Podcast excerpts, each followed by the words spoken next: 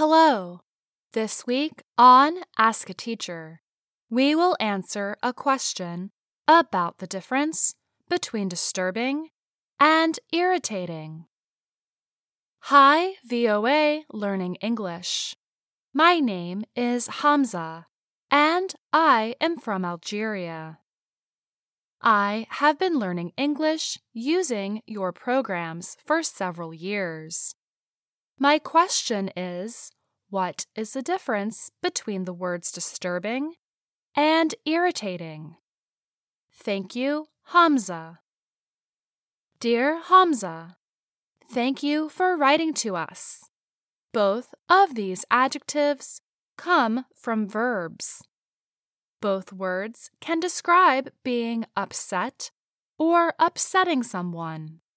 But the emotions these words describe can be quite different.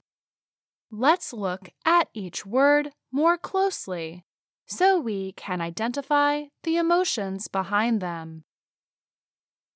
Let's start with disturbing. Disturbing is an adjective that comes from the verb disturb. It means that something causes worry or upsets you. Methane gases are disturbing because they are said to trap more heat in the atmosphere than carbon dioxide. If something is disturbing, it bothers you and makes you feel bad or is creepy. I hate watching horror movies because they are so disturbing. As a verb, disturb means to bother or interrupt someone so that they become upset by your actions. Please be quiet in the library so you don't disturb others. And lastly, as a verb, disturb means to change something's position, shape, or to put it in disorder. My sister disturbed my clothes when she borrowed a shirt from my closet. They were a mess the next day. Let's move on to irritating. Just like disturbing, irritating is an adjective that comes from a verb. It can also describe something that makes you upset. But instead of feelings of worry or fear, Something that is irritating causes you to feel annoyed or frustrated. Bugs flying near my head are irritating.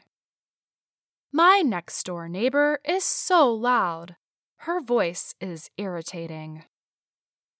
Irritate as a verb can mean to annoy, but it also has a medical meaning to cause itching or soreness.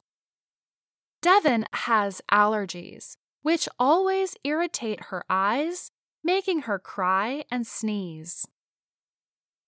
Please let us know if these explanations and examples have helped you. What question do you have about American English? Send us an email at learningenglish at voanews.com. And that's Ask a Teacher. I'm Faith Perlow.